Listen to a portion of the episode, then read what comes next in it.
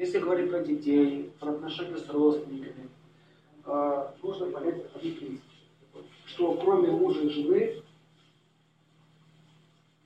бывают еще дети от других браков, да? Ну все, вот вы там повоевали, все развалили, у вас там все разрушено.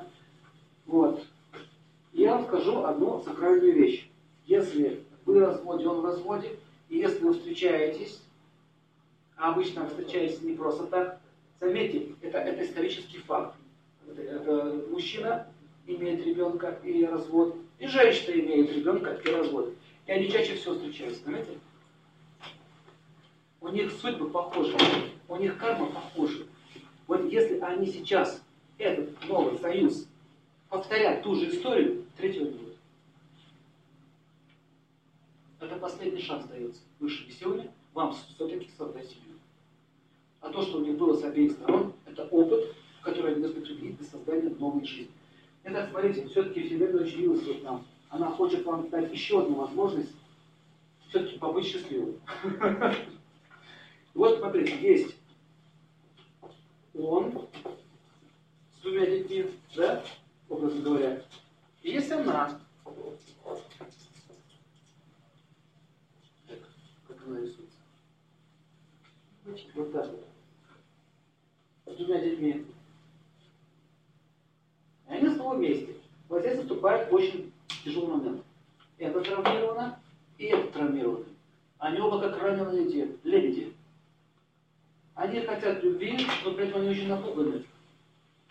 Вот они как встречаются, очень так осторожно такими шагами, знаете, осторожно, такими осторожными шагами, но при этом они не доверяют уже друг другу. Вот при создании новой семьи там требуется еще больше усилий.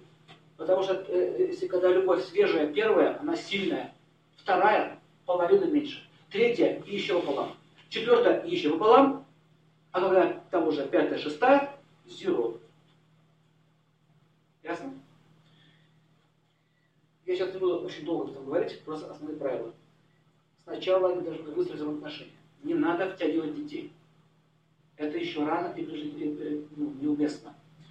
Я не надо говорить, что обещанки давать, что-то еще давать. Нужно пройти психологические тесты, а именно пройти у психолога. То есть нужно обоим идти к психологу. Не начинать сразу взаимоотношения, нужна реабилитация. Ясно?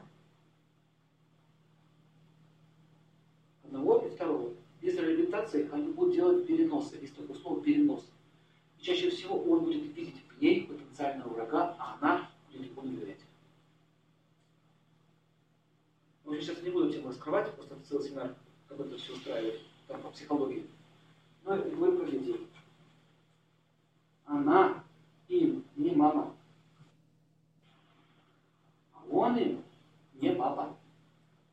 Не надо с этого начинать. Вот, дорогие мои детки, это ваш новый папа. Неправильно. Родители, дети еще будут любить того. Потому что это дети того мужчины.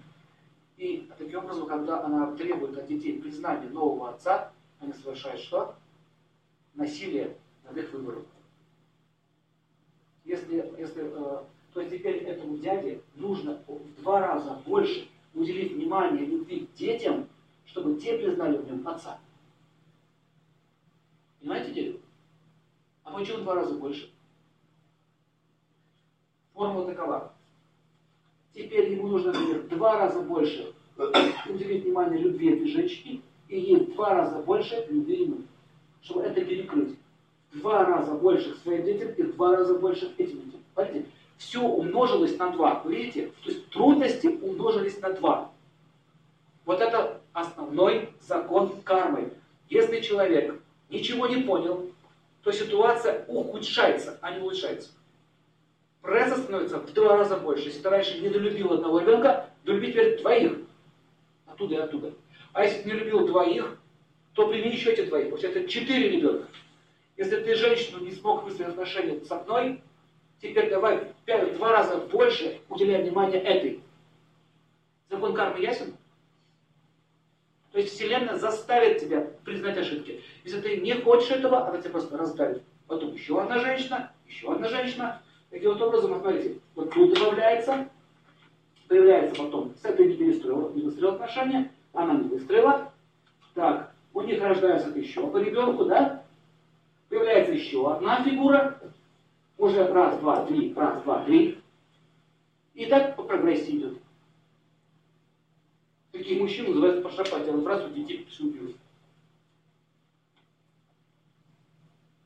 Вот какая система. По, пресс, по прессованию неменяемых душ. Значит, что я хочу сказать? А, если вы поймете основные законы кармы, вы сможете стать очень богатым, да, процветающим, решить все свои материальные и духовные вопросы.